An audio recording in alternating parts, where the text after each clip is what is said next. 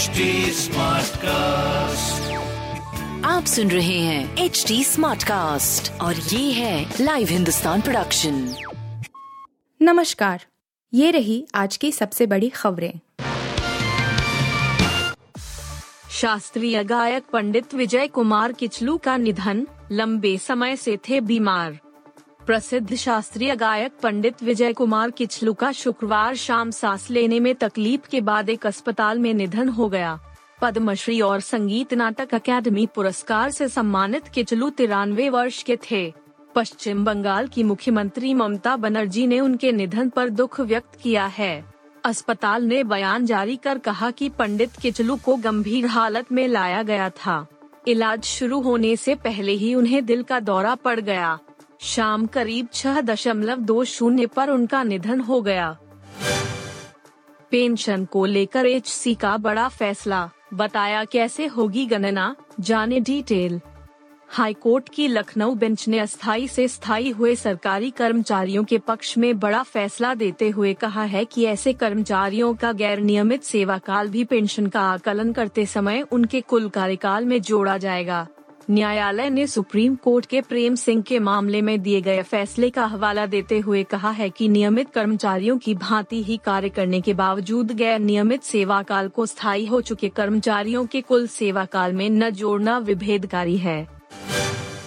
पाक के कराची में पुलिस प्रमुख हेडक्वार्टर पर आतंकवादी हमला, 7 की मौत। पाकिस्तान के सबसे घनी आबादी वाले शहर कराची में शुक्रवार को 8 हथियारबंद आतंकवादियों ने पुलिस प्रमुख कार्यालय पर हमला कर दिया, जिसके बाद अर्धसैनिक बलों और हमलावरों के बीच शुरू हुई भीषण गोलीबारी में 3 आतंकवादी और 4 अन्य लोग मारे गए। देश भर में आतंकी हमलों में वृद्धि के बीच सुरक्षा बलों पर हुआ यह ताजा हमला है। हमला स्थानीय समयानुसार शाम लगभग 7:10 पर हुआ। कराची पुलिस के एक प्रवक्ता ने एक बयान में पुष्टि की कि कराची पुलिस प्रमुख के मुख्यालय पर हमला हुआ है। 31 मार्च से होगा IPL 2023 का आगाज, एक क्लिक से मिलेगी पूरी डिटेल्स। भारतीय क्रिकेट कंट्रोल बोर्ड ने इंडियन प्रीमियर लीग के आगामी सीजन के शेड्यूल की घोषणा कर दी है।